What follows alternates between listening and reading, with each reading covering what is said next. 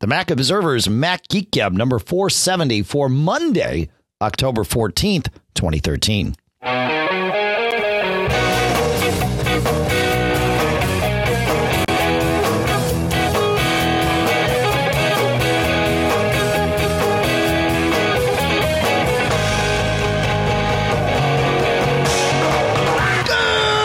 Greetings, folks, and welcome to the Mac Observer's Mac Geek Gab, the show where you send in today cool stuff found. Yeah, I know. Normally we answer questions and share tips, and tips will be part of this today, and I'm sure we'll come up with some questions. But today it's all about cool stuff found here, back in Durham, New Hampshire, USA. I'm Dave Hamilton. And here, still in Fairfield, Connecticut, John F. Braun. So I had I had quite the travels last week, John. In fact, you and I got to see each other uh, throughout my travels. I headed down. Yeah, Yeah. I thought you'd just blow past me. When I saw you on 95, I was like, oh, I hope you'll stop by. So yeah, we uh, and I did. had a had a fine meal. We did have a fine meal. Excellent conversation. Fine meal. What's that? The sushi boat. I The like sushi, boat. Yeah, you got to do when you do sushi, you got to do the boat. So yeah, I, I spoke down in Princeton for uh, the the PMUG group, and and several of you came out, and uh, and at least uh, one listener came out, and I think uh, Brent is in the chat room here, and I never got to shake your hand. So uh, if you ever come and see me uh, speak, or if we just happen to be in the same place, please do interrupt me, whatever I'm doing, and, and tell me who you are because I, I I and I mean this. I really do love meeting listeners. It's the fact that you folks listen and and contribute and all of that really does mean a lot to uh, to me, and I know it means a lot to you, John. So I would uh, I w- I love to meet folks. But they, yeah, then on my way back, uh, sort of on my way back, I had uh, I had a, um, a, a essentially I had a day to kill, so I went to uh, came back to Connecticut. John, you and I hung out for a while. Played with uh, with your disc station a little bit, which I think we'll probably talk about during the show because I think you're you're starting to see the light on those.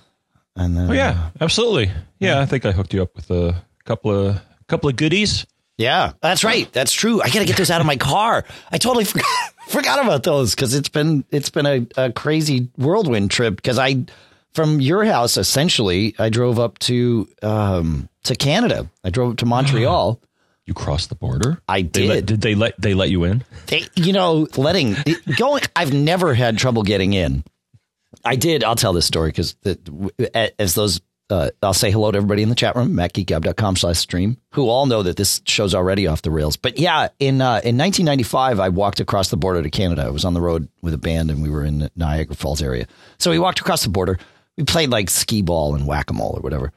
And, uh, you know, just stupid stuff. And then when we came back, they said, uh, you know, uh, uh, a proof of citizenship. So we all, you know, told them, "Oh, we're U.S. citizens. Here's our uh, here's our driver's licenses." Now, remember, this is pre 9/11, and there is a technical uh, aspect that sort of blew me away to this story, uh, way pre 9/11. And so they're like, uh, "That's great. You can drive in our country." Now, uh, about that citizenship thing we mentioned, uh, yeah, we didn't have anything there, and there were three of us. I was number two in line, and uh, I didn't realize they never said anything. I didn't even think to ask if a social security card at that point in time would have been enough because I probably had mine folded in my wallet with me. But it didn't matter. I didn't think of it. So they said, "Ah, okay, you know, we kind of told them what we were doing on the road. We didn't think, blah, blah, blah. And, um, and they said, okay, uh, they asked the first guy, state your name and city and state of birth. And this is it like a tiny little shack on the bridge that you walk, you know, between the two countries in in or around Niagara Falls. And uh, again, 1995, he gives them his name, city and state of birth. They type it into their little computer and they say, "Okay, yep, you're good to go." And this blew me away that they had everybody in accessible in their little uh, database terminal there. So uh, they uh, so I did the same thing, and then of course the the last guy, um, they asked him where he was born, and he said he was born in Gander, Newfoundland. And they kind of gave him, you know, they raised their eyebrow and said, "What makes you think you're a U.S. citizen?" And he explained how he was adopted and naturalized by the, you know, by the time he was five. So they actually gave, they ran him through the ringer a little bit, and then finally made him uh, uh, say the Pledge of Allegiance, which I thought was, we all thought was kind of funny. but it uh, it got him through. So yes, this time I had my passport with me, John, both ways, and getting into Canada was no problem. Uh, getting out actually was no problem. There was just a, a line of traffic that maybe lasted twenty minutes uh, coming across the border. Now, do you have an enhanced uh, driver's license? No, uh, oh, okay. No. I don't know. You've probably heard of that. I have. it's, uh, Yeah, I just used my passport going in and out. Okay, because I haven't tested yet. Because my understanding is that the the you know the the driver's license plus uh, could be used for you know kind of the same thing as a for passport. for for those yeah those land based border crossings. I think that's right. Yeah, yeah. All right. Yeah. Well, you made it through. Good. Good. I did, but while I was up They, there, did, they didn't. They didn't get my call. They, did, no, no, thankfully. That, yeah. But what was funny was, you know, they ask you uh, both ways, wh- wh- either why are you going here or what did you come here for? And, uh, and I told them I'm heading up to a, a you know, I'm going to Montreal, uh, and I'm, and I'm going to a conference in Montreal and I'm going to be back on Sunday. And I was going to the Singleton conference and the, the border guard in Canada or heading into Canada knew about it. He's like, "Oh, a developers conference." I thought, "Whoa, yeah, there's like 130 people that go to this thing. How do you know about it?" But anyway, he knew, and it was. I love these small conferences. I know in the the last show I talked about Mac Tech, um, Singleton was fantastic, and uh, and it, one of the coolest parts about it, John, was how many former Mac Geek Gab listeners I ran into. Right, because most of these people are uh, developers, right? So they they tend not to need this type of of Q and A help. Some some developers uh, do, but a lot, and I and I've always expected this that there's people you know that that start listening and then and then at some point may graduate beyond what uh, what we do here, and that's okay. And so it was really cool to see all these these people who you know I mean it's you know either started developing after Mac, you know, after they listened to Mac Geek Gab or uh, were developing on Windows and came, you know, over to the Mac and, and listened to us, you know, as they kind of got their feet wet for a couple of years, et cetera, et cetera. And, um, and it, it was, it was, it was awesome. So awesome to, to, you know, hear from all these people that are doing great things that, oh yeah, I used to listen to your show and you helped me do this. It was very heartwarming. Um, so any of you who are developers, this is a, a conference you want to go to. It's it's very um, it's small, as I said, you know, 150 people or less, organized by uh, Guy English and Luc Vandal and Scott Morrison, and uh, it really is about. It's one of those conferences that that that's um, as much about networking. Um, the sessions are this year were focused on what they called core core values, and they sort of left that definition open. And it was a lot of it was a um, oh, what's the right way to say it? Um, um, um, inspirational stuff. You know, people people trying to inspire one another, uh, and and that's that's a good thing. You, you know, I mean, it's not the kind of thing you want to do every day. You actually want to get work done most days, but uh, but it is good to kind of steep yourself in that for uh, a couple days every now and again. So anybody out there who's a developer, I highly recommend checking out Singleton uh, if and when they do it next year. Well worth it, and you get to go to Montreal. It's almost like a different country up there, John. That's supposed to be true. There you go. Yeah. Yeah. No, I see the cast characters here. Mhm. Yeah. I know a few of these. Yeah. At least interacted with them. It, it's nice, you know, conferences of that size, and and I I lump Mac Tech into this too. Uh, th- there's something to be said about the large conferences like like a Macworld Expo and and that sort of thing, but there is an obvious pecking order and or eh, not pecking order hierarchy that that and and and I'm guilty of this too, where you know, there there's there's people that are less approachable and more approachable, or, or just scenarios that paint themselves this way. And uh, and Macworld's not too bad about this, but but there you know there there are different things happening that not everyone is involved in, or not everyone is feels welcome at, even though they might be welcome at it. And and at smaller conferences, it's hundred percent flat. It, you know, everybody's equal. Doesn't matter who you are. And if you're there, you're there and you're involved in everything. And and, and it's it, you can't do this at a large scale. You can't have everybody eat their meals together and uh, and do all their social events together and all that stuff. And But at a small conference, you can, and it totally makes it, it flattens all that out, and everybody's just really comfortable, and we'll chat with with whoever. And I mean, it it it, it really is a, a it it is a good thing to attend those smaller conferences too, for sure, for sure. So anyway, so that's my pitch for Singleton. I, I enjoyed the heck out of it. It was my it's their third one. It was my first one, and I'm very glad I went. Very glad I went, and I really enjoyed Montreal. Beautiful city. Um, the uh, my my my inability to speak French was uh, uh, was not really a problem at all. Uh, they were very very kind to me up there, so that was good. Time to move on to cool stuff found, or uh, any questions about Singleton or anything else to to mention before we before we roll on this, John? Nope. I think I get it. Okay, good.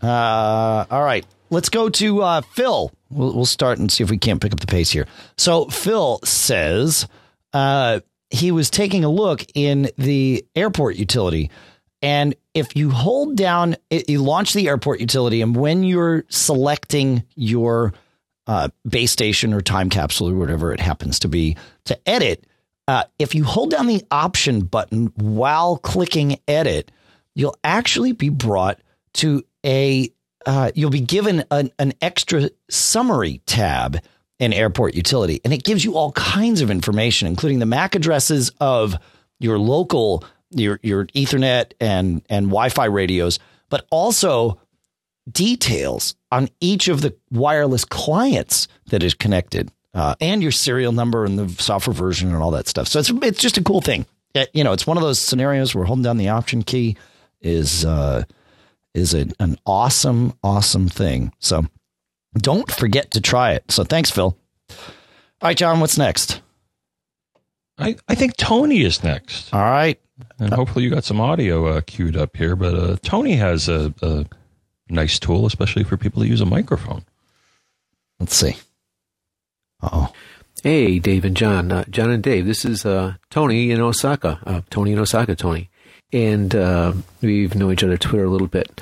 I've got uh, a kind of a good suggestion for uh, your bin of cool stuff found. It's called Shush or Shush Microphone Manager and it's a great little tool for anyone who uses records on their Mac, and uh, most useful for voice recording, uh, for example, a podcast, but can also be used for Skype or FaceTime type conversations. It's a little app, and it sits in the menu bar with a small mic icon with some little sound waves on it, and uh, you push the function key or your own hotkey, and uh, the mic is muted while you hold the key down and release the key, and um, you're live again. So, recording, you need to clear your throat, yell at the dog, take a sip of your beverage, just push the button, and uh, you're muted. And there's no click sound uh, in or out. Works really well. Uh, it also has a reverse mode where you can just use it to push to talk, where you're in a default mute mode and only broadcast when you're holding the button down. And that's um, Shush Microphone Manager. Uh, it's by Mizage or Mizage, M I Z A G E, at uh, mizage.com. And it's uh, two ninety nine, uh, a real deal. I use it all the time. It's great. and if I can, I like to plug a podcast that um, I do. It's aimed at teachers in general, but specifically English language teachers. And it's uh, Two Teachers Talking, and it's uh, twoteacherstalking.com and at iTunes, Two Teachers Talking. So, uh, teachers, uh, come and give us a listen. And of course, most importantly, uh, Tsukamaro Shinaideo, and that means don't get caught. That's awesome. That's cool. This just thing's interesting, John. Uh, you know, the way you and I are set up most of the time, we have mute buttons on our uh, external devices, but I can mm-hmm. see that hugely valuable for a, uh, well, I mean, even for this, right? Because it maybe if you don't want to reach over for that. That's interesting. No, mine's close enough. Yeah, I just got to make sure I hit the right button. Right, right. Uh, my mute button is actually next to the uh, FX button, and I haven't yet hit that by accident. much to your uh, much to your relief. Much. Hey, eight and a half this years. board, I think, has this board. I think has like a hundred sound effects. It's crazy. Yeah, yeah, yeah. It's good. We like those. That's cool. All right. Uh, let's see. Moving on. Ben has uh, a very interesting thing. He says uh, in iOS 7, I saw this in Notification Center. And what he's talking about is uh, the new Notification Center that scrolls down from the top of the screen as you swipe down. And in the Today view, uh, it gives you contextual information. It gives you the weather for where you are. Uh, but one of the things he noticed is he had an appointment uh, away from his office, and it says traffic is unusually heavy on the way to your destination. The driving time is X, and uh, and that's just happening automatically, which uh, I think is really cool. So so check that out. It I love using this uh, the night like at night before I go to bed or just to get a picture of what it's you know it's the today tab but it's not just today um, if it's at night it'll tell you what tomorrow looks like and uh, and I and I find that really handy it's a nice you know nice little thing so have you checked that out John good stuff which one I'm sorry I'm, I'm in iOS 7 right the the, the notification oh, center I haven't, the today tab yeah, I haven't seen traffic notifications. Well, there. you don't have appointments uh, away from your house, right? Uh, ah, good point. No, I right? thought I. Yeah, I, so I guess having a location would uh, would make that uh, right. You need to have put the location in the event on your calendar. That's yeah, that's a very good point. That's right. Yeah, yeah, yeah. No, I did the other day. I was actually up at uh. Well, maybe there was no traffic. No. Uh, no. Yeah, actually, there wasn't a lot. So, uh, no, that's nice because yeah, a lot of the tools you and I use, like uh, actually the one that you used, uh, which which is very cool, uh, Glympse, I believe. Oh, that's right, so that you'd know when I was going to arrive at your house. Yeah, no, that one's very cool. I actually had the actually uh, one of the authors I think actually got back to me because I made a feature request that I'd like to be able to uh, control the uh, speed and direction of the uh, vehicle that I'm tracking, and, and it does not yet allow that. Wait, what?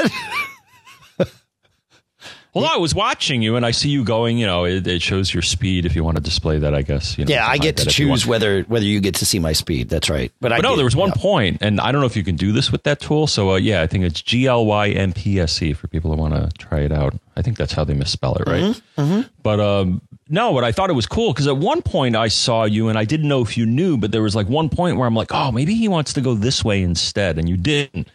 But I think it'd be kind of cool if, if people would be able to send you a message, maybe you know, telling you a better way than, than their tool. Oh, that's interesting. You know what I'm saying? I do know what you're saying. Yeah, yeah, yeah. Like yeah. at one point, I saw where you could have either taken 95 or taken the hutch, and I'm like, oh, I wonder if he knows that you know maybe taking the hutch may maybe is an option. Right, right, right. And it is, but you already knew about it. Yeah, yeah, yeah. Would have taken ah. longer, but um, that's interesting though.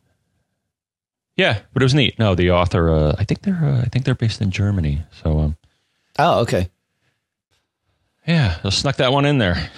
Yeah, that's good. No, all right. Uh, since you snuck that in, sneak the next one in. Yeah, I almost didn't find it because it wasn't in our uh, folder here, but now I have it. It was somewhere else on my system. But anyways, this. Uh, oh, yes, this is from our buddy Scott. So um, this looks like a good reference for Mac geeks who periodically kvetches kvetches that he needs to learn more about regular expressions. Of course, I know this stuff and don't need a cheat sheet. And it's basically a regular expression reference for BB Edit. And, uh, you know, we'll, we'll, link to it, of course, along with the, all the other good stuff here. But um, if you use BB Edit to work with text files, uh, you're, you're aware of, well, you should be aware of uh, the regular expression capability within BBEdit. So this helps you understand that because uh, based on what I've seen, B, uh, regular expressions uh, can look like line noise. or a random, ran, uh, seemingly random assembly of uh, special characters. So uh, having a reference as to how, uh, and I guess regular expressions can let you, you know, search, replace, all sorts of stuff, right?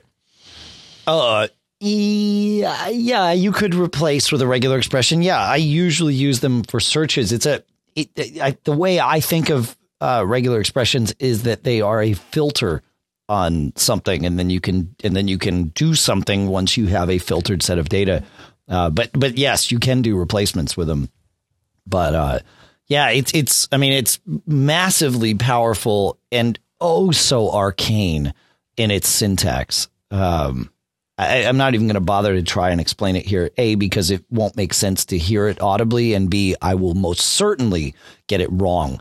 Um, and uh, and B, I think trumps A in this in this case. But uh, yeah, it, it's a it's a way of structuring um, a filter that you then apply to text. And but the text can be a list of file names. The text can be you know text in a document, as it would be for BB Edit, and it and you can have variables and and you can say okay if something of this length uh, is in here, but then ends with this character or begins with this character or has one of these six characters in the middle between this character and that character, then, you know, spit that result out. Very, very powerful. Uh, uh, I would say almost infinitely so, but I can't, I don't use it regularly enough, uh, which is a pun, right? Uh, in to, to even begin to remember how to structure a regular expression each time I need to. So it's always this, oh, okay, we'll head down that path. So yeah, this this reference actually is a, a very cool thing. I we've had it in our queue for a while, and I don't know why I'm not using it yet. So I will I will remedy that. Good stuff. All right. Uh, moving on to in in staying in the somewhat geeky realm, but moving on a little bit. Benjamin, uh, actually, this isn't all that geeky at all. Uh, Benjamin recommends something called Pass Source. Uh, at passsource.com, he says you can use passsource.com to create passcode or passbook uh, cards for almost anything. He says he was cre- creating them for his rewards cards, uh, and then you download the link via email, and it pops up and offers it to add it to your passbook in iPhone via iCloud. He says, and then about five seconds later, boom, it shows up in Passbook. So this is passsource.com. It's it's it's that simple. Um, you, you create your own custom passes um, for free. So check it out. It's pretty cool. I like those passbook things. They're really handy. I've used them for, you know, boarding passes and hotel loyalty cards and all that stuff. It's very, very, very handy. Do You use passbook, John? I was using something else. Let me see if I can. oh, okay. Here. I don't know if it's obsolete. Oh yeah. Well, here again. You know this this show is kind of sometimes all over the place, but uh, yeah, yeah. It's called it's called CardStar. Okay. And I think it's similar in that it lets you. So, so they have a bunch of loyalty cards. You know, like I have a Stop and Shop card and a BJ's card and stuff like that. And it basically will let you uh, scan it and then uh, display it. Oh, I have something better. I think. So I think it's similar in function. Well, no, it's a, it sounds like it's a you know subset of what. Uh, it's a well, it's yeah, but it's a targeted subset, right? Um, yeah, and that basically you input, or I think you can scan, and then once it's in here, then it's in here. It's part of like your virtual wallet, if you will. So you uh, don't have to fish around for the uh, card. As long as you have your phone with you, then then you're you're set. Sure. So uh, I have another thing uh, that I found in the in the similar vein called Lemon Wallet, uh, and I'm so glad mm. you thought you brought this up because I would have forgotten about Lemon Wallet. It's uh it's at lemon.com, but there's an iOS app.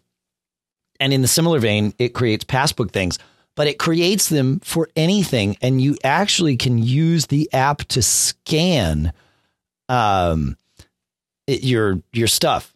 So uh and and then it will create uh, uh, passbook cards for anything. So, like I said, I was using mine for hotel loyalty cards, but that's because the app that um, you know, like Starwood Hotels has creates a passbook card.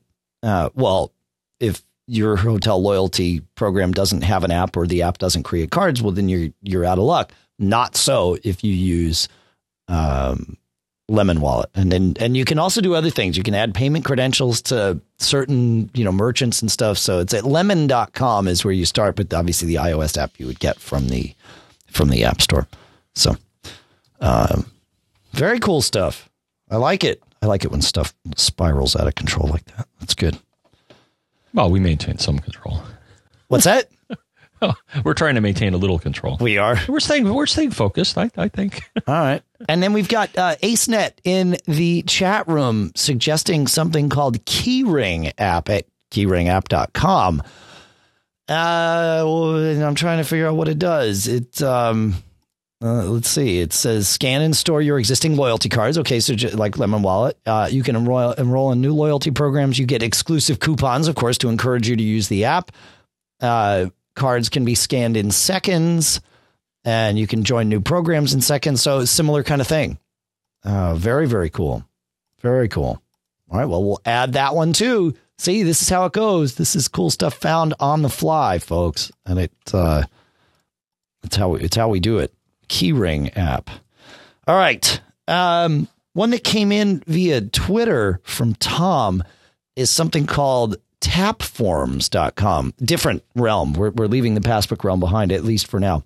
Uh, Tapforms essentially is the best way I can explain it is FileMaker built for mobile stuff, kind of like Bento was, but um, but according to Tom and and several others that that suggested this to us, even more so. It's tapforms.com. They've got three apps. They've got a Mac app, which I believe is 25 bucks. It's either 25 or 29. Um, and then the iPhone app and the iPad app are each $9, $8.99, and it, obviously in, all in their respective app stores. And the idea is you can create um, personalized databases, but they also have templates that you can start with. Uh, and then, and uh, again, I haven't really, I messed with it a little bit, but uh, according to the, the folks who have sent this in, Tom being one of them, it's very easy to use these templates. It's very easy to modify them. So you can have, you know, you could create your own contacts database, although you may or may not need to do that depending on how well the existing one serves you. But a database of movies you want to see, a database of, uh, you know, basically anything you want, and and it you can sync with iCloud so that your databases are everywhere. You can sync with Dropbox so that your databases are everywhere. And it's very built to be very simple to build uh, your own database in a in a in a in a you know graphical way. So you're not actually having to do any coding or anything like that. So it's at tapforms.com. And uh, thanks, Tom, and actually several others for for sending that in. What's next, John? Am I am I still am I still on the spot here? Is it still I me? think so. Okay. This looks to be a related. It- uh, Uh, not really. Um, no. well, Coda check it out here. Coda notes uh, from Leon. He says uh, he says on the topic of Safari extensions, I love Coda notes. You can mark up a web page right in Safari and send it off right from within Safari, and it's almost as good as, if not better, than saving the web page to PDF and doing your own markup and saving and then sending. Coda cuts out at least three steps you would need to do the markup as a PDF. So it's cool. You you you go to um, uh, Panic's page. It's it's from the people that make um, Coda, uh, the, the the editor, but but also Transmit, the FTP app, and all the other great stuff that Panic does. Uh, and it, and once you've added this extension to Safari, it sits there, and then you can just tap a button and start literally drawing on the web page. Now, it doesn't change the web page for everyone that visits it. It allows you to draw on it, and then, as Leon said, you could send that off. So uh, I could look at the web page and maybe highlight a couple of things and say, "Hey, John, check this out." But I've now highlighted, you know, three or four things on the page that I want him to see. I can draw around it. I can type on it. I can type in little sticky notes so that uh, so that he sees, you know, so that you would see what what I meant or add, add a little bit of context. Uh, it was built so that as they were redesigning their website, they could make comments about the design, and obviously it would work for that too. But lots of different uses. So pretty cool. It's actually been out for uh, three plus years, and I had I remembered seeing it uh, when when Leon sent it in. I remembered, oh yeah, that's right, that exists. But I never messed with it before. So uh, so again, one of those great things for uh, for cool stuff found. It's called Coda Notes, and of course we'll have a link in our uh, lovingly handcrafted show notes. That's good, John. All right, good stuff. Yeah, no, good way to collaborate on uh, anything that's on a web page. anything that's on a web page. I agree. Yeah, right. Yeah, exactly. Yeah, yeah. Yeah. Yeah, well, it's not collaborative, right? I mean, once I make my notes and send them to you, you would then you know, you it, you can't do it live back and forth, but Right. yeah. But yes, yes, it's good. All right. Uh, where are we going here? What are we doing, John? Ooh. I think Joe has something that sounds like it's the future, man. He does. It's cool. Um, Joe says when I was looking for a GPS app for my iPhone, you had a mini review that indicated Navigon was the best. I bought it and I agree. I just found this neat heads up display unit that works with it and thought it might be of interest to you. And it's called the uh, Garmin because Garmin owns Navigon. The Garmin uh, heads up display. It's a it's 150 bucks. It's a Bluetooth uh, device, and your phone obviously communicates. Maybe not obviously, but your phone communicates with this, and it reflects. It either reflects off of your uh, dashboard off you put it on your dashboard and have it shine up and reflect off of your windshield or you can just flip it up and uh, and see this thing but it gives you uh, the the kind of what your car would give you in terms of the heads up on when the next turn is and all of that good stuff. So uh, so very cool. It's it, you know it's like what they do in in the higher end cars where you can get the option that that shoots the little heads up display uh, and just kind of floats it in the middle of your uh, uh, or the lower Yeah. portion of your, of your think, windshield. uh, yeah. Or I think many uh, aircraft as well. And a lot of aircraft have it. Yes. Done a little bit differently on aircraft. I don't think they, I think with the heads up display on aircraft, I don't think they reflected off the windshield. Although they might. Oh, I don't know. a- what, what do I know? Uh, I thought some did, but they, Maybe they do. maybe it's embedded in the windshield too. Yeah, yeah, but, Uh, yeah. yeah, because yeah, you don't want to take your eyes off the off the road. No. especially when you're in a plane. Actually, less less so in a plane. It, it's actually more important in the plane to take your eyes off the uh, Mm-hmm. off the. You know, you've got other things to look at. Uh, but in a car, things happen in a lot more real time. So hmm yeah, it's good. Uh, so thanks. I will. You know, I'll also say, traveling to Canada, I had to think a lot about. Uh, you know, I have an AT and T plan, and because my phone is not is it, because I'm locked into a contract with my phone, John. I can't just buy. Uh, I can't unlock my phone, and so I can't buy a local Canadian, you know, prepaid SIM or whatever, and pop it in and just use that. So I'm I'm stuck using whatever I can get from AT and T. And that if I don't plan ahead and I choose to use data roaming and all that stuff, it gets very expensive. So there were a couple of things I did that I'm going to share here. Number one, um, with and I don't know if this is true of Verizon. Well, Verizon probably wouldn't work in Canada anyway. Um, maybe it does. No. I think CDI. Yeah, I'm pretty sure. Uh, yeah, so uh, Canada, Mexico. I think you're you're okay. Anything beyond that, then then it gets. Uh, Okay. Well, with AT&T, if you if your phone is off and someone calls you and it goes to voicemail, you're not that that you're not billed for that call. I was going to say you're obviously not billed for that call, but there are some things that are not obvious. So you're not billed, and that's fine. However, if your phone is on and your phone rings and you either ignore it or tell it to, you know, send it to voicemail uh, immediately, uh, not immediately, but it, you know, if you if you if your phone rings and you tap the button that says ignore and it sends it to voicemail, you actually are billed as though a you answered that call and then b forwarded it to voicemail from wherever wherever your phone is. So if for example, I were in Canada and someone were to call me while I was sleeping and I didn't answer the phone and it went to voicemail automatically after, you know, it rang four times. I would, and then they left me a three minute voicemail. I would actually be billed for six minutes of usage, three coming into me and three going back out to the U.S. number to which I, uh, you, you know, I, I, I, it automatically forwards my calls. So, uh, if you if you uh, the way to the way to deal with that is to have all your calls forward automatically. So that's what I did on your iPhone. You can go into settings, phone, call forwarding, and have it automatically forward to my voicemail number. So that's step number one that I did. Uh, and I did not buy. I could have bought an AT and T uh, Canada plan for the month for a voice. Uh, I chose not to do that because I kind of figured I probably won't need to you know to deal with that, and I can use FaceTime to communicate with the family. Especially with iOS seven, I can use uh, FaceTime audio only uh, on the on the Wi-Fi in the hotel, and that actually worked totally fine. But I was bouncing around a little bit. You know, I spent some time not at the hotel, and I didn't want to be totally out of touch. So there were a couple things, and, and and this is where this this Garmin thing sort of made me think of this.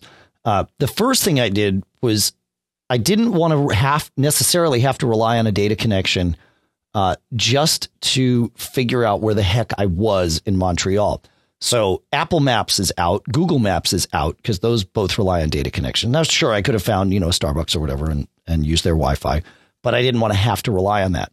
So before I left, I put the um, uh, I want to make sure I get the name of the app right. But I put the Navigon North America app on my phone, and I downloaded the uh, the maps for Quebec. So I had the map of Montreal local on my phone, and uh, even in airplane mode, I still um, could use it. And yes, the GPS seemed to work. Uh, I guess I wasn't in airplane mode, but I had you know I had my calls forwarded. So that was uh, that was step number one.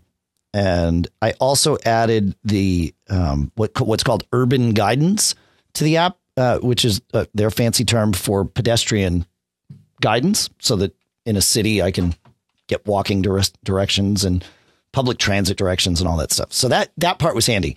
Incoming text messages are free for AT&T customers even when you're out of the country. Outgoing would have cost me 30 cents or a dollar depending on how I sent the message. So, uh, but I wanted, I did want a moderate data plan or minimal data plan. So for 30 bucks, I got 100 and I think I could get 120 megabytes or something, which seems very, very limiting. And it is, but it allows me to send iMessages and, uh, and also check email and, and look things up if I needed. So that, that's kind of how I handled my, my, my travels. And actually, I think I only used, I think I used less than 10 megabytes of it, probably because I had the maps preloaded. So. It'd be nice if you could preload okay. maps with with Apple's app, but you can't. At least not in any obvious way. So hopefully you, you were able to adjust your um, adjust to the uh, units that they use in Canada. So you didn't think that all of a sudden the speed limit uh, increased. Yeah, I actually changed my car when I when I crossed through the border. So that that oh. was yeah. I can change the because last I checked, uh, Canada, well, like the rest of the world, uh, uses uh, kilometers, right? And, yes, miles they do per hour. So yeah, yeah. So if you think the speed limit's going up, you you may have you may be in for a rude awakening. yes. Yeah. Yeah. The speed limit was yeah the maximum was hundred and the uh, the minimum was seventy. But but of course they meant in in kilometers per hour. Yep. It was a little disconcerting though. You know, like I said, interacting with people, they were so nice. Uh, I was apologetic about not speaking French. They didn't really seem to care. In fact, the first night I went out to dinner with a guy who lives with Guy English, who lives in Montreal and when we got to the restaurant, he transacted like the whole getting our table in English. And when we sat down, I asked him, I'm like, you live here. And here I am worried about, you know, offending these people and not speaking French. And, and you live here and you just talk to them in English. He's like, oh, yeah, I think in English all day long. I'm dealing with people. He's like, it's just not a big deal here.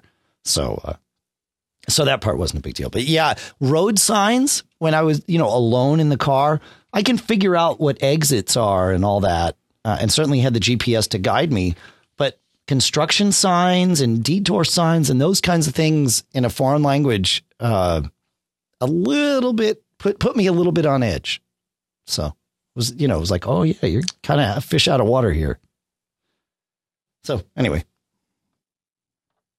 I share. I didn't get a speeding ticket, which was good. I didn't get caught, but be, because I didn't speed because I just didn't want to risk that. Yeah. The radar detectors are illegal in, in Canada. Yeah. yeah. Well, you don't have the freedoms we have here to pick up radar. That's right. Now, I found the same thing when I traveled to Paris a number of years ago. As long, even even if you try, the thing is, almost everybody knows English. They, they take it right. to school, but uh, right. uh, but if they see you try, then they, they you know at least you get a little little respect. But yeah, yeah you yeah. can you can conduct. And the thing is, when when when money is involved, um, a lot of times you don't even need language. Right, right, right, right. Yeah, well, that's what I did. I mean, I, I did actually in Montreal, they would have accepted U.S. dollars pretty much everywhere I went, but I did get some Canadian money just to to be a little less offensive and a little less, you know, ignorant American uh, kind of thing. But they're really used to that there. It just didn't matter. I apologized when I got to the hotel because I tipped the guy that helped me with my car and my luggage, and I hadn't yet, you know, gone gone to an ATM ATM or whatever, and. uh and I apologize. He's like, no, no, no. It's, it's you don't need to apologize. It's just it's all money. He's like, we're fine. okay, great. So anyway, a little bit of detour for us. Yes. Uh, you know what I want to do though, John? I want to talk about our first sponsor, which is Gazelle at gazelle.com. And you know, there's a rumored Apple event coming up uh, a week from tomorrow, perhaps. And uh, so, you know, the rumors are that some kind of new iPad is coming. So if you think that you might want to order or get that new iPad that's coming out, today is the day to go and lock in your price at Gazelle for your old iPad if you want to trade one in. Because after they go on sale, Gazelle's prices tend to go down. So go visit Gazelle today, gazelle.com. Tell them what you have. You just do it right online. You could probably do it faster than I'm telling you about it. You put in the condition, you put in the size, put in, you know, the, the model, if it's a Wi-Fi only or, you know, uh, if it's AT&T or Verizon or whatever it is. Put all that in, put the condition in, and they'll give you a quote. If you like it, say yes. They send you a box. You've given them nothing other than your address. No money exchanges hands until you send it back to them. Prepaid re- shipping in both directions by them. They cover everything. When they get it back, they evaluate it, make sure it's what you said it was. And if it is, PayPal you the money. That's the only time money exchanges hands is when they're giving money to you. That's it. Gazelle.com. It's the place to go and check all that out. They'll take care of you. Their customer service is unparalleled. Uh, I've experienced it, but so have many of you. And the, the testimonials we get from you folks, uh, frankly, mean a whole lot more than than uh, just just my experiences alone. And they're all fantastic. So uh, so check it out, Gazelle.com. And uh, and when you're going through the process, they will ask you where you heard about it. And there is a uh, in their drop down, you'll find Mac Geek Gab there. Please choose that. A that lets them know that this works, and uh, and it helps us out too, uh, because it lets them know that this works, and uh, and we like that. So check it out, Gazelle.com. Sell your and you can sell your iPhones, iPod touches, all that good stuff in addition to iPads.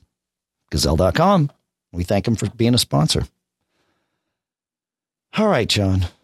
What are we moving on to now? Where are we time wise? Do we even know uh, where we I are? know. Do you? Uh, 40, 42 minutes. 42 minutes. That's good. All right. So we got time here. Uh, okay. So we can move on to Steve, right? Are we allowed to move on to Steve at this point? I think we can. Yeah. Yeah. Okay. Steve says, uh, Hey guys, hope you're well. He says, I just came across this and thought of you boys. If you drag an appointment in OS 10's calendar app, it snaps to the nearest 15 minute time slot. Very handy. If, however, you hold down shift, you can move it with to the minute accuracy. He says, I know it's a small thing, but hey, cool. So, yeah, if you've got an appointment that starts at, say, 10 after the hour, you can still do it with dragging. You don't have to click into the event and type the time. You can do it with dragging. You just got to hold down the shift key. Thanks, Steve. That's pretty cool. Good stuff, John. Don't you think? I think, and I have a, a little follow up here, a, a keyboard related one. Um, on the next show, we'll go into a bit more detail because I actually stumbled across it trying to solve a, a user issue, and I did solve it in a clever way. But again, you have to wait till next week. But um, I think it was brought up before, but I uh, must not have been paying attention here. But um, you can get finer grained resolution on a number of things, and and the other well, the other thing here is uh, so most Macs have keys that will let you adjust the volume up or down, or maybe the brightness or some other things. Well, if you hold down Alt and Shift while you do that, you get finer grained. Uh, rather than moving one increment, I think it moves a quarter of an increment. So if you need that fine grained control over any of the things that you can set through the keyboard, uh, Alt and Shift is something to try out. And that works with uh, with brightness of your screen, right? And the sound. And volume. Maybe- I don't know if it works with key- brightness of the keyboard. I don't have a laptop in front of me to test that. Yeah, I can't test that now either because Okay. my keyboard's not lit up because the room is too bright. So, Oh, you can change that too, you know. yes, I know. Yeah, yeah, yeah. I Of don't course. want to get too distracted here. No, Uh, that's probably a good idea. All right. Yeah. Um, you know, I will also point out, and I know we've mentioned this in the past, but uh, but it is worth pointing out again, is a piece of software called Boom, which will make the audio louder. And I use it uh, anytime I need to watch a movie or decide to watch a movie on my MacBook Air, where I need to um, where I need to play it through the speakers. Like if, if Lisa and I are watching a movie together in a hotel room or something, we can't put it on the TV or, you know, whatever. Uh, it's never loud enough to actually hear, especially if the, like the, the fan, th those, those hotel room fans in the, in the air conditioners are, and the heaters are so loud. Uh, probably because they're at like ear level or above. And so it just, you know, dominates the room. So, uh, so this software called Boom, it makes it louder by actually using core core audio, I think, uh, but it somehow gets in there and presume core audio, core audio, and it it enhances the sound. It, it compresses it, it brings it up, uh, it it adds a bunch of gain to it. You can actually have it add too much gain and, and distort things, but you can also back off from that too. And it really, really makes a big difference. It's from a company called Global Delight, but um, uh, it's it's one of my uh, it's one of my favorite pieces of software out there. So we'll put a link to that in there too. I know it's a cool stuff found reprise, so we won't spend any more time on it here, but it is good stuff because I think we just talked about it a couple of months ago. The last time I used it is good. Yeah. We got anything Mhm. else, John? Or should I should I move on to uh, to this next yeah, let's thing? continue. Okay. The next thing. We need the next thing. Do we? Do we have to? um, Marco writes, and uh, I think this came in about a month ago. This is uh, on a recent Mac Geek episode, about a month ago, you talked about various options to store data between devices, computers, and external hard drives and share in the cloud. I recalled I saw on a Mac news site something about a Kickstarter project that could do all that in a very easy way. The project was called Plug, but they had to change the name, and it is now called Lima. It works on OS 10, Windows, and Linux with iOS and Android apps too. Uh, they needed 70 grand and got 1.2 million. So he says the funding period ended. Uh, so just a few days ago, but uh, he'll put a link to the, we've got a, a link to the uh, Lima Kickstarter project. And what it does is uh, it's very interesting. You um, connect this device, it's small.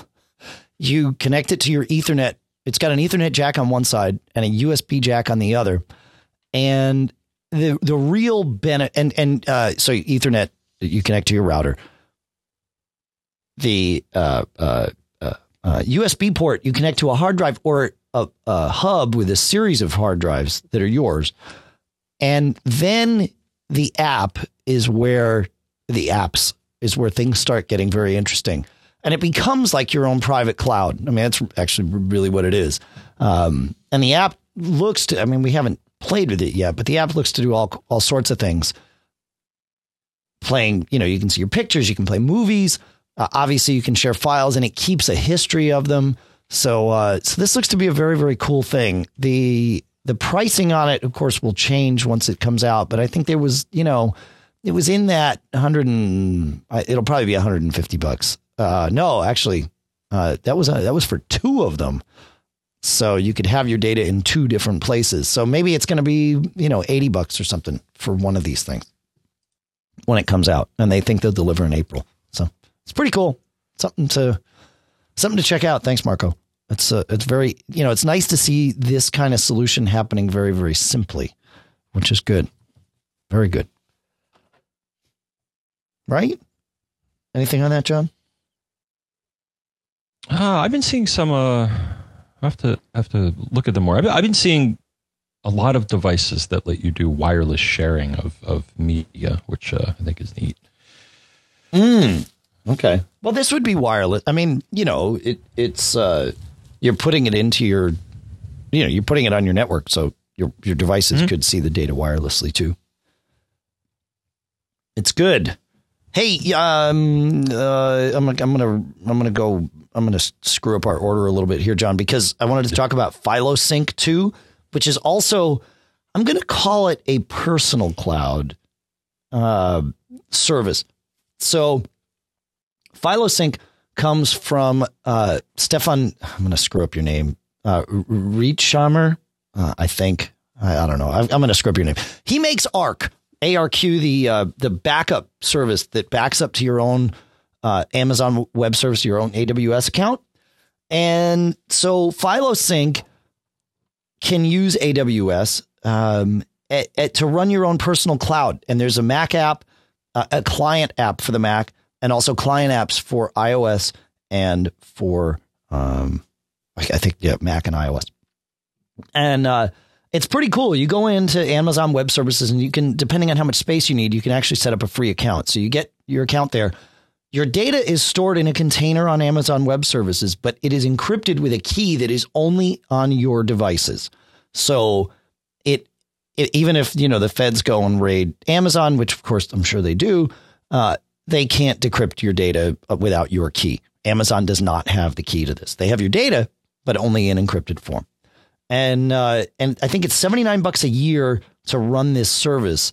Uh, you can run the service again on your Amazon account if you want, or there is a way that you can set up the uh, Filosync service to run on your Mac as well. So uh, you, if you don't want to put it on Amazon, you can do that too. Of course, your Mac has to be on and your network has to be accessible in order for your iPhone or or your remote Macs to get at your data. But it's yet another interesting way of doing your own, you know, roll your own cloud server um, kind of thing, where you're not relying on Dropbox. You're paying for your own storage or providing your own storage, depending on which way you do it. And uh, you can put it on a Mac or a Linux machine. I, there might even be a way to stuff it onto some routers somewhere that run Linux. That I don't know. Don't don't hold me to that, but certainly worth checking out because that would be actually kind of cool. I got to look into that now that I say it because I could I might be able to put it on one of my Buffalo routers running DDWRT. So it's cool. It's called Filosync, F I L O S Y N C dot com. And uh, it's interesting. I, I love all this cool stuff. I'll put a link in the, the show notes to the, the the the way to install it on your the standalone ser- server. It's a Java thing, so nothing wrong with running Java apps. I I I, I, hate that this whole Java um, exploit in web browsers makes people hesitant to run Java, you know, applications on their Macs. There's no reason to to hesitate that. But I might be able to put it on my disk station if it runs Java. So I gotta I gotta mess with this. This is too cool. Filosync. It's worth checking out. Any thoughts on that, John? Not yet. Not yet. All right. Well, there you go. I found another cloud service. I was surfing around the other day. Yeah. I gotta. Uh, I gotta go. My menu bar is getting crowded here. You need bartender, No, I was man. buying. I, uh, yeah, I know. No, I was Okay. buying some stuff uh, on Amazon the other day, and I kind of noticed something in the corner of the screen. It's like, hey, how about your uh, Amazon cloud, man? Oh yeah. So they offer five gigs, like like most people, they'll offer you five gigs, and and I think if you if you purchase stuff from them, I think uh, you have the option to sync it to your uh, Amazon uh, cloud account. Ah. I'm pretty sure they do that. I mean, uh, other, you know, other than that, it's like you know, why do you need yet another? I mean, I'm loaded up here, man. I mean, I got Dropbox, I got SugarSync, I got Amazon Cloud, I got this cloud, that cloud, Are you using BitTorrent? Station. No, Oh, you should BitTorrent Sync. It's like you know, it's it's the wave of the future. It's yet another one of these things, mm. but it, it's secure and it's peer to peer. Uh, it's it, your data is mm-hmm. kind of like you know, yeah, yeah. It's interesting. Yes, yes, yes. All right, you got anything else, John? Or should I should I take one? Well, I know we, we never will get through all of these. It's fine. It's fine. oh, well, it looks like you're next on the list here. Okay. So today, uh, and I, I, I'm realizing now I should have dragged my, my son over here. Uh, today, this morning, about 20 minutes before we started recording, Sonos, you folks know I'm a big Sonos fan. It's so easy to use their stuff. They you just plug it into your network and it accesses your it's it's essentially wireless uh, audio, high quality audio, I will say. But it you plug it into your network and it accesses your streaming music. It'll also access your iTunes library so you can just play music. And then where it really gets interesting is when you add a second Sonos device and you can either have them playing the same thing, you can have them play different things. They all kind of network themselves together. It's super, super simple and uh, it just works. So today they came out with the newest member of the Sonos family called the Play One. 199 bucks uh, it's actually got two speakers in it, so I guess it should be called the Play 2, but they chose to call it the Play 1. Uh, it's got a woofer and a tweeter. It's a tiny little thing with a huge sound. I they might hate me for saying this, but it's it's like one of those stand up tissue box size things. It looks much cooler than a tissue box. It's actually really elegant, uh, and it sound the sound with it is huge. Uh, they sent me a, a a couple of them to play with, but I knew I wasn't going to be back until late last night, and I knew I wanted to talk about it on the show today. So, after swearing my son to secrecy, uh, I told him to open the box. On this was Friday afternoon while I was in Montreal, and uh, and he set them up, which is a testament. I mean, he, he's actually really really smart, but uh, you know, it, it, I I knew beyond a shadow of a doubt that he'd be able to set these things up, configure them, add them to our our system, it all with his iOS app and uh, and certainly he did. He actually set them up uh, individually first, and then put them in uh, a stereo pair, which you can do with with uh, really anything from Sonos. And uh, in our kitchen previously, we had a Play Three, and so we set one of these up. And then last night when I got home, I actually got home a lot earlier than I thought, so I played with them for quite a while. These things sound really good.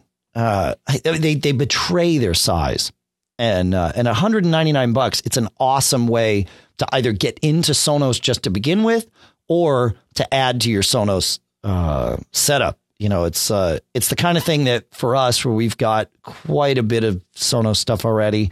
Um, I would definitely use these as you know in the bedroom units if we didn't already have Play threes in our bedrooms. So now I would think uh, if I were to get some of these, I would use them as in the bathroom units uh, because it'd be awesome to have Sonos in the bathroom.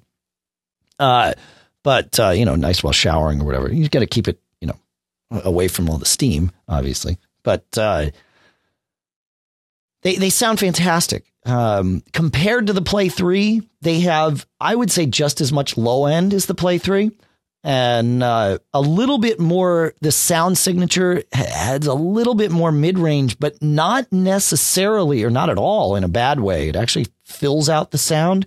Um, I wouldn't say they sound better than they play threes or worse. They just sound a little bit different, but uh, but it's so nice and really convenient size because you, you know you can just kind of tuck them into a, a corner or put them up somewhere.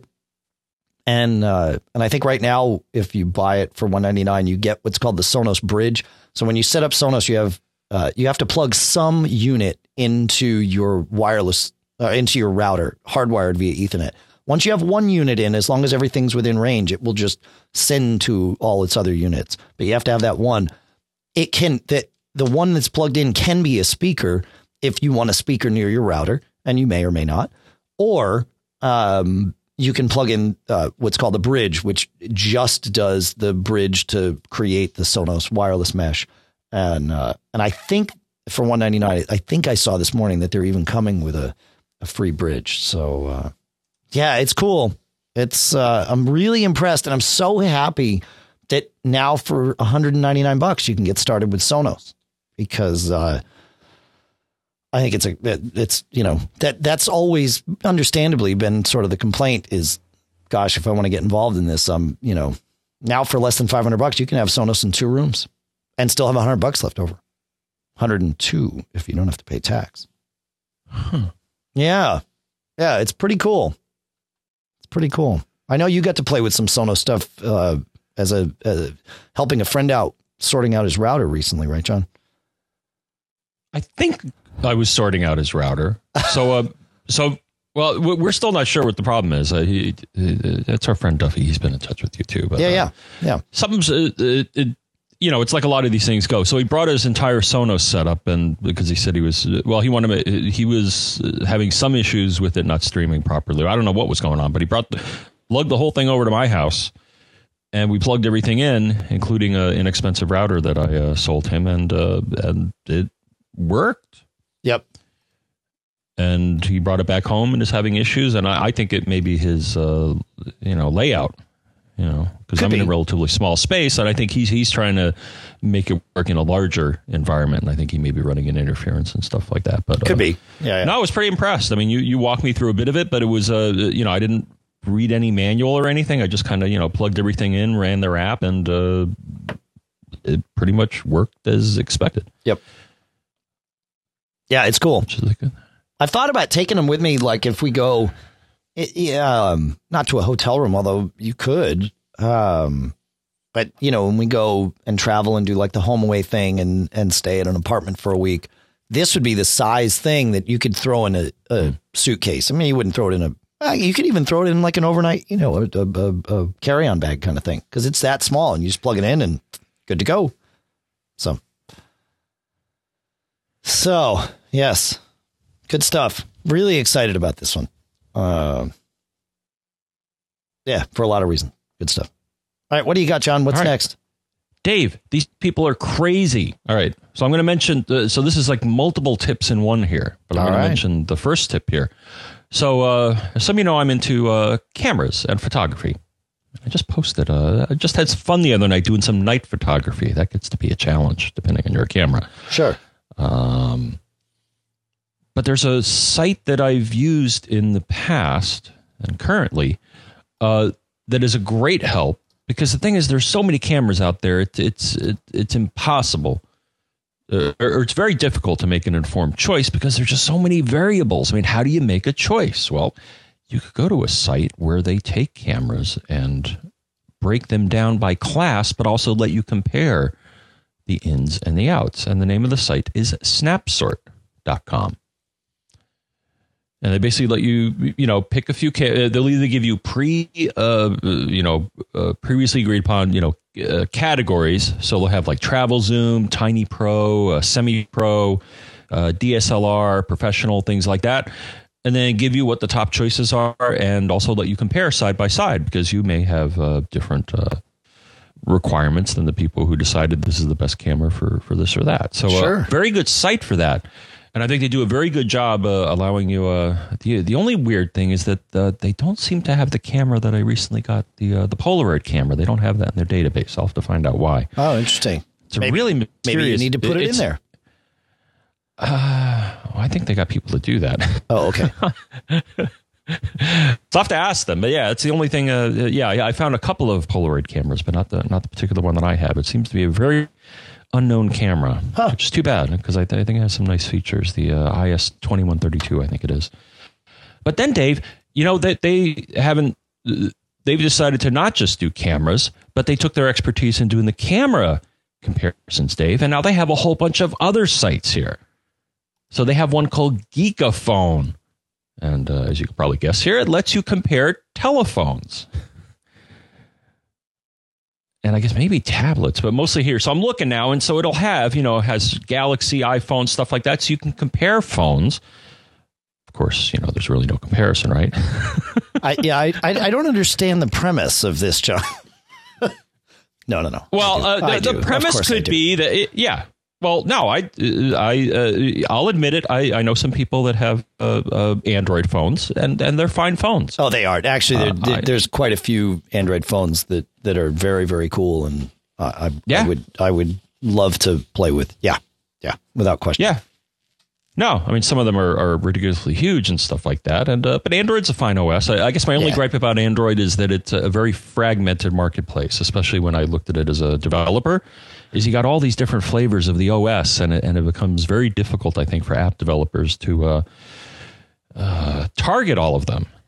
Uh, so yeah. but then so, a, so they have that. thing. Yeah, yeah. Yeah, so they have that site as well. Then they have another one, Dave. So once you dive into the camera space, uh, all the cameras that I have have um, a fixed lens, so there's no choice. The lens you get is the lens you get. But if you get a DSLR, uh, another thing you have to decide on is well, what kind of lens do I get? And so they also have a thing called Lens Hero, which will let you compare different lenses. Oh. And then finally, so not only do they have so there's Snapsort for cameras, Geekaphone for phones, Lens Hero for lenses, and then finally, Dave.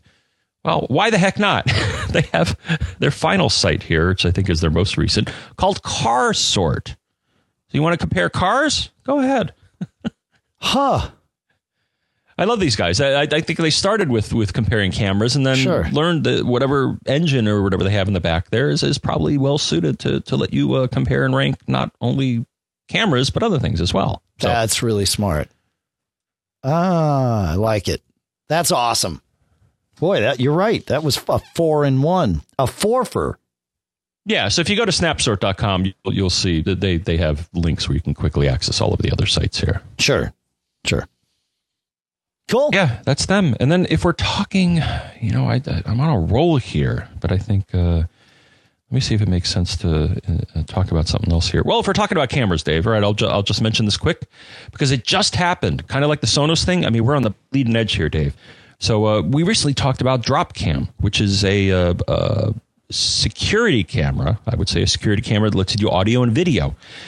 And just this week, Dave, or last week, they introduced a new one. So I have the existing one, which is their regular Dropcam, but now they introduced Dropcam Pro. So it basically has better resolution, more zoom, and a wider field of view. Uh, and I think also a iOS setup as well. So uh, there you go. Ah. Yeah, if you go to the site, you'll see it. Dropcam Pro. So they have the regular and and the Pro. Regular is one forty nine. The Pro is uh, one ninety nine. All right. So maybe maybe they can, uh, you know, because I, I think if if we wanted to see Hector, uh, we want to see Hector in all her uh, high res glory. Oh yeah, yeah. Actually, that would be really cool to uh, to have the uh, the the the the new TMO and Mac Geek Gab mascot um, ex- exposing herself for the world. That's the wrong way to say that, isn't it? Uh, yeah, Yeah, yeah. But that's that's what we mean. She's crazy, by the way.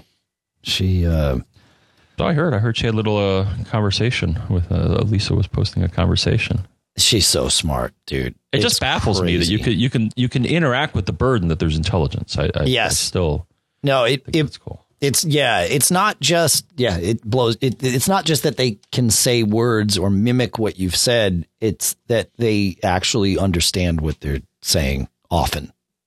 Uh yeah, she's nuts. It's great though. It's really really cool. She's really smart. Uh okay, so we've got Dropcam Pro, we've got all that good stuff. Uh, you know, okay, so now we'll go into the roll your own category. Um, no. Uh, and we'll talk about Airfoil for the Mac because Mark uh, suggested that as part of cool stuff found. What did I do here? I totally screwed everything up. No, not that. All right. I don't know what Mark said because I can't pull up his email because I'm being an idiot about how I use uh, how I use my organizational utilities here. There it is. Uh, he says, I just thought that I would write about one of my favorite Mac programs called Airfoil, one that you cannot obtain on the Mac App Store because of their rules for sandboxing. He says, I really enjoy having the speaker component on my iPhone and iPad. It's nice to be able to stream uh, to sound docks and turn them into wireless speakers without the need uh, of an Airport Express. So Airfoil uh, is in the roll your own remote audio category, and they have an app for iOS called Airfoil Remote, uh, and also an app for the Mac. That so uh, from your Mac, John, you have an Airport Express, and you can stream uh, iTunes and QuickTime audio to your Airport Express, right? Right? Uh oh, QuickTime. I think oh, I so. haven't Tried that. Uh, Yeah, I okay. suppose. I think so. definitely from within iTunes. Certainly Well, yeah, no, if, Yeah. I think from within iTunes. Okay. Yeah. So what Airfoil lets you do is, uh, and you can, it's a free download, uh, and you can get this. Uh, he says, but but it's a free. You can you can test it for free, but after ten minutes, it starts adding noise to the signal. It's twenty five bucks to get a license key. So uh, Airfoil streams audio from any app. Uh, these are these are from the same folks that make uh, the things we use to record. John, uh, I use Audio Hijack Pro. You use Piezo, but but these folks at Rogue Amoeba really understand how to work with audio on the Mac. So if you want to say take Spotify or Mog or Rdio or Pandora or really any app that's producing audio on your Mac and stream that audio to your Airport Express, you can do that with Airfoil. And that's what it does. It grabs that audio and then lets you stream it to uh, an Airport Express. And then, as Mark was saying, you can get the Airfoil remote app, uh, which will run, it's five bucks. It runs on your um, iPhone or iPad, and you can stream audio from your Mac or control audio from your Mac on to or on your iPhone. You can do both. And as Mark says, he then takes his iPhone, he puts it into a wireless speaker dock, and now he's got audio coming from his Mac streaming, and of course it can all be synced up. So it's uh, you know, essentially a it, use your own hardware and roll your own wireless streaming audio Sonos like thing in your house. So uh, very good stuff. Check it out at Rogue Amoeba. Uh, we'll put it in the uh, we'll put it in the show notes because that's what we do. Thanks, Mark. Airfoil. There we go. All right. What else do we got, John? You got one for me? We got time for a couple of more. Um, one more each, ish. Well, I guess I'll mention uh, something that I've recently gotten. I've been learning more about Dave here, but this is um, uh, it's different from what you have. But uh, you know, we've talked about Synology. Yep. Okay. Yeah. Yeah. But I'll talk about it here. So, so what I have, uh, uh, so I have, and I intentionally got a model that Dave doesn't have because that's that's you know that's how you That's are. That's how I roll. well, I didn't want to get the same thing. It was kind of redundant. You know, I wanted a different experience here. Sure. Um, and also, you know, I just uh, thought it'd be good for us to, uh, you know, learn about the different aspects of their product line. Absolutely. So uh, you have, which one do you have again, Dave? Uh, I have had the DS412, which is a four bay uh, unit Mm. with an Intel chip. Uh, and then uh, now I have the DS1513 Plus, which is the five bay unit with an Intel chip. And the Intel chip's important for, I think, what you're going to talk about now. Uh, and, and which model do you have, John? So when I was talking to them, I said, you know what? I really, at, at this point, well, I said, you know what? I, I don't know if I need one with four or five bays. I'm like, do, do you guys have anything with, you know, maybe maybe a couple of bays Yep. with room for future expansion? And they said, yep. What you want, what you want to check out, John, is the DS713 Plus. So uh, out of the box, this is a you know, uh, well they all are. I think you know they're pretty powerful units here. I think this is you know, has a dual core CPU and As long as it's got an Intel chip, that's the real trick. Is you, you need that yeah. for apps. Yep. So it's got a dual core. Uh, it has two network interfaces, which I guess you know they can buddy up. Um, uh, it'll support USB 3. But then the important thing about this one, Dave, is that if you want to, so right now I only have two drives in it, uh, set up with their uh, somewhat proprietary. Uh, what, what do they call it? Um, They call it Synology Hybrid RAID, and and yes, what that SHR. what that lets you do in short is when you've got in your unit not so much um, you basically need to use drives of the same size in order to get um, fault tolerance and maximize your space but when you've got a unit that you know that's got four or five or eight bays you can or as you expand if you add an expansion bay um, you can add and mix and match drives of different sizes and uh, and still have it kind of coalesce them all together and and make one big large volume. And that I, I find that hugely important. Drobo does that. QNAP does not do that. Um, I just got one of their units. I'm hoping that at some point uh, in the not too distant future they will allow that because I want to mess with that. And I've got the five, the Drobo five five N here to mess with. So um, I'll be playing with that stuff this week. But anyway, back to you. Go. Yeah.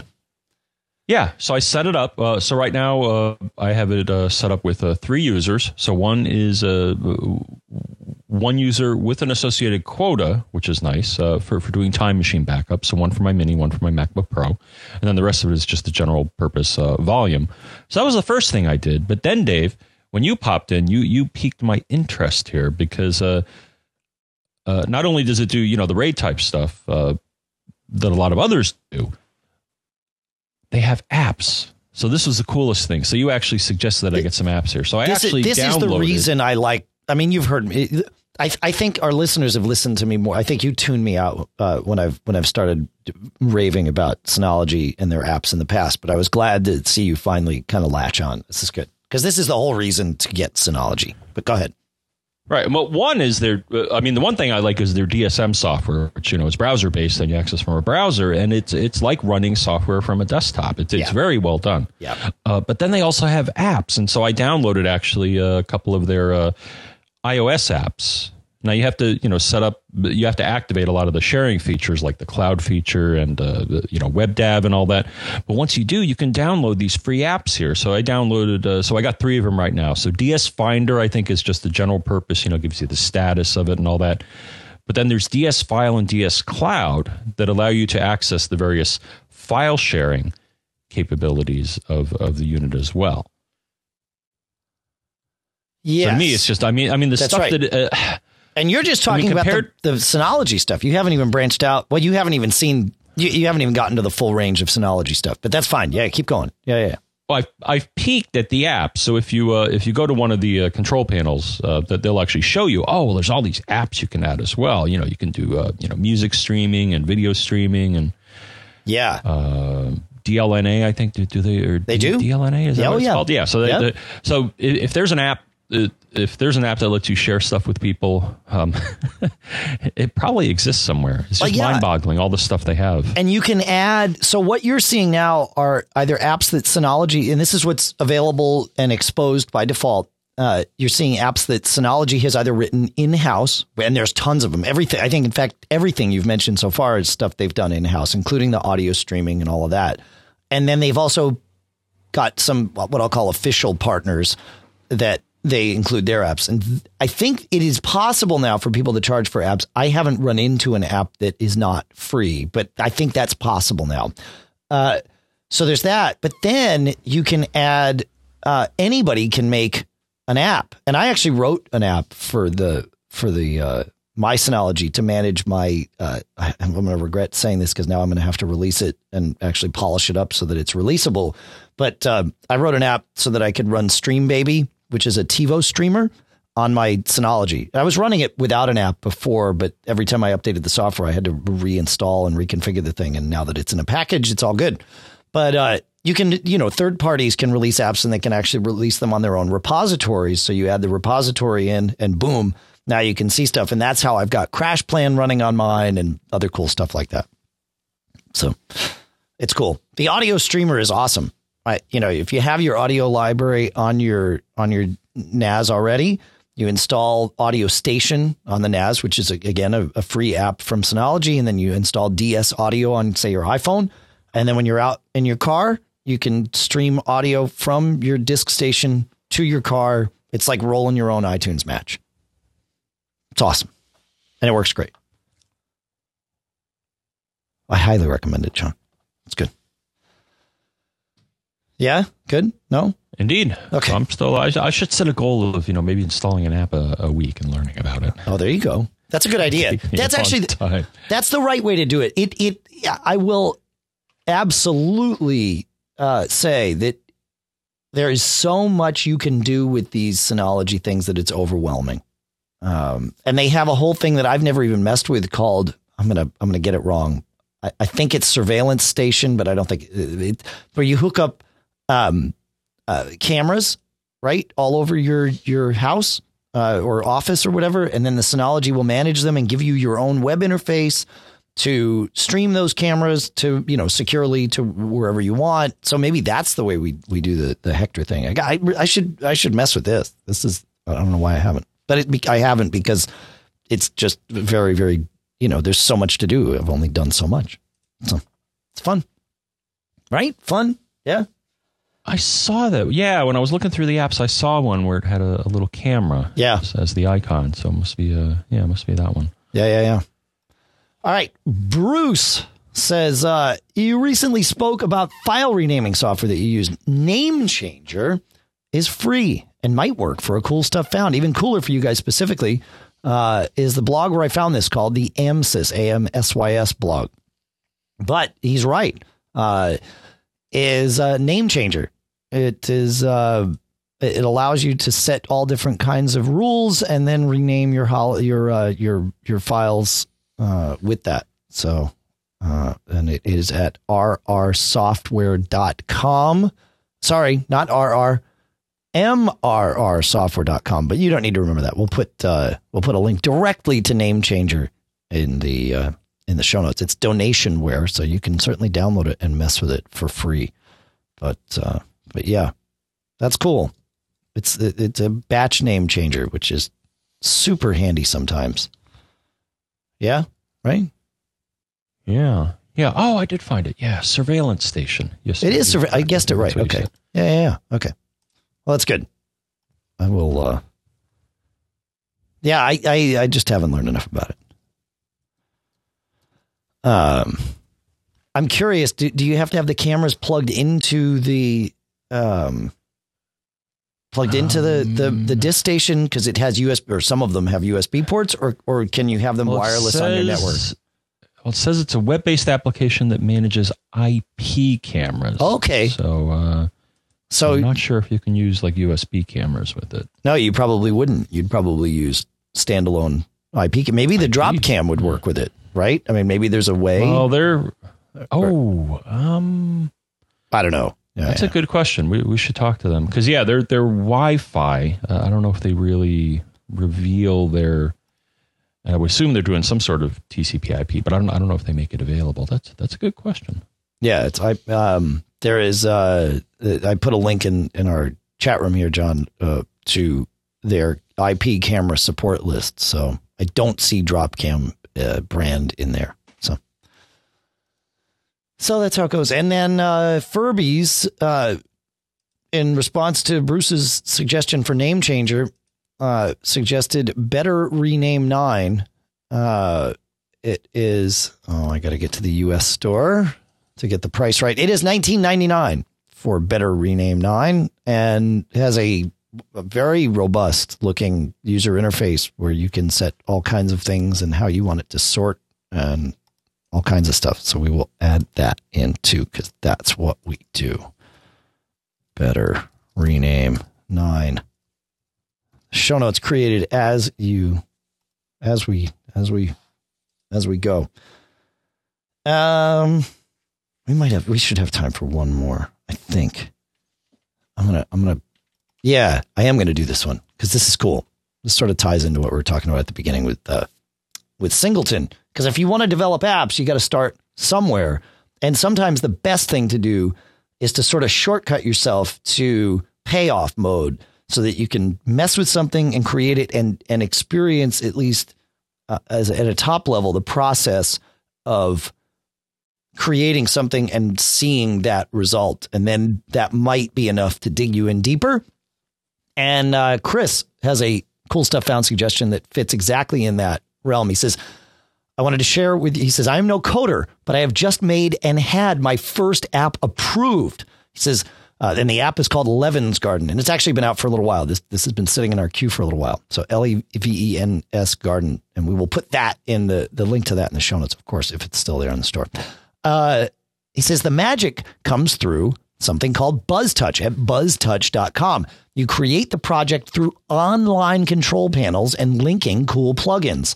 Then you get to download and keep the entire code for you to tinker with as much or as little as you like in Xcode before submitting to Apple. The community at BuzzTouch is super helpful and helped steer me through creating my first app. If anyone's ha- if, eh, if anyone has ambitions to develop for iOS or Android, I can certainly recommend BuzzTouch. So that's uh, I love things like this because it truly is the uh, the way to get rolling with uh, you know with with the uh, the whole app store experience. Right, John? No? That's how I. That's how I approach things, man. Yeah. Don't No, I think it's great. Well, yeah, but but with this you don't have to start from scratch. That's that's the point. That's, that's what I'm saying. Yeah, yeah. Okay. Yeah. I mean, anything I've developed, uh, typically, yeah, or you know, good artists good artists borrow, great artists steal. Yeah, this isn't really stealing though. I, I mean, No, I, no, no. I, I believe in that. No, I know. No. Y- you know, No, what I'm saying is development is rarely do you have to uh, code something from scratch. Start Right. with a framework or whatever, and, and, Right. and, you know you add the pieces uh, that you need. They're, they're already out there. Yeah. yeah, yeah, they're right. They're out there. Yeah, no, it's it's um, it's cool. I love it. I love this kind of thing. I'm gonna. Uh, I'm actually gonna turn my son on to BuzzTouch, and he'll be mad at me that I didn't tell him three months ago or whatever when this came in. That's okay. All in due time. BuzzTouch Yeah. scratched App off the list. That's Yeah. the way to do it. Yeah, yeah. Well, it's, it's the way to get, like you said, it's the way to get started because what you get to do with something like BuzzTouch is you, you know, graphically uh, create this app by linking all these things together. But then you can go look at the code behind it, and and then, like he said, you can tinker and and like- and like you said, John, that you know, starting in the middle uh, allows you some frame of reference. So Oh, it's good It's they good. filled a niche there, you know? Yeah, for the longest time I was hoping Real, because Real makes a nice uh, platform. Yeah. Um, yeah, whatever they call it now. Real it was Real Basic, now I think it's a Real Studio or Real Software. right, Uh, right, right. Yeah, but I don't think they ever made the leap to. Uh... Oh, look at this! They changed. Oh, huh, I haven't been paying attention. Real Software and Real Studio are now Xojo. Huh? All right. X O J O. Interesting. That is interesting. Cool. All right. If you want to send in cool stuff found, or if you have questions, uh, or anything really, email feedback at macgeekgab.com. Dave, you know, even in Canada, you could send an email to feedback at macgeekgab.com. Yes, yes, yes. Feedback at macgeekgab.com is what you said. That that works in French too. Um, so you can do it in the uh, the French Canadian side of uh, of Canada there. Uh, those of you that are premium members or uh, become premium members, you can email us at premium at macgeekgab.com.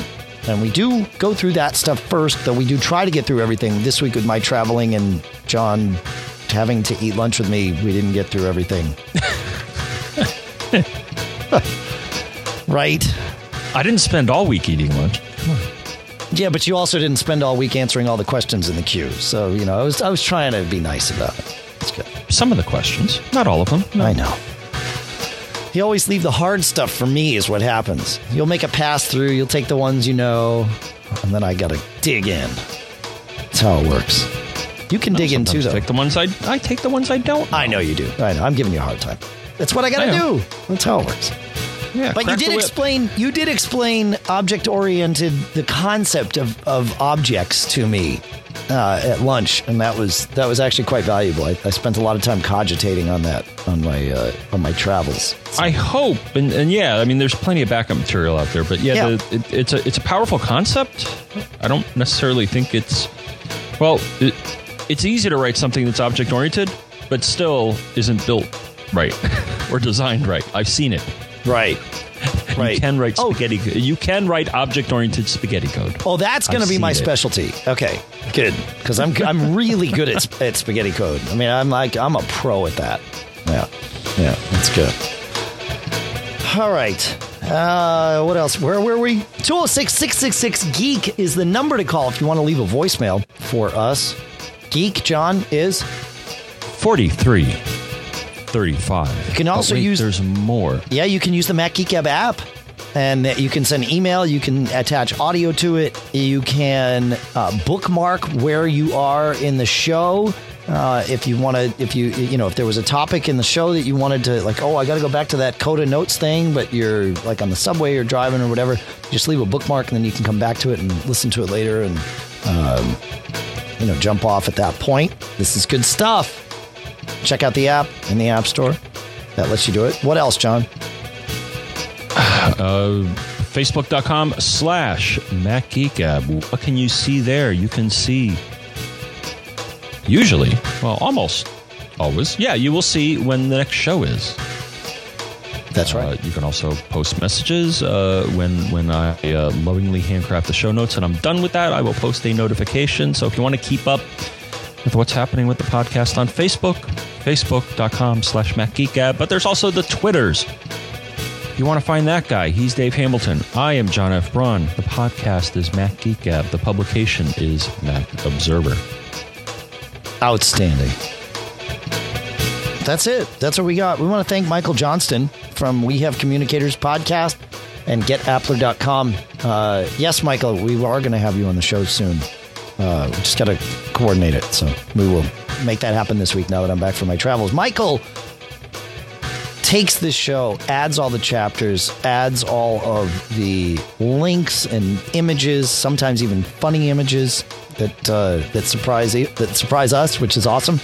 And uh, and he does all that work uh, to make the show better for you. So thank you, Michael, for that. We also want to thank Cachefly, uh, C A C H E F L Y dot com, for the bandwidth to get the show from us to you, because that's important stuff too. And uh, and the podcast marketplace is uh, also what helps support things here. The uh, folks at Barebones with BBEdit and Yojimbo, folks at Smile with TextExpander and PDF Pen Scan Plus. Uh, of course, the folks at Gazelle sell all your stuff off. Squarespace for your hosting needs. 10% off with MGG10 because it's October, which is the 10th month of the year.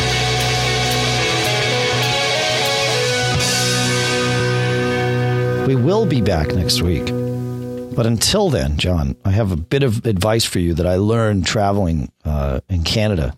And that is, Really? yeah, yeah, yeah. Don't get caught. Made up.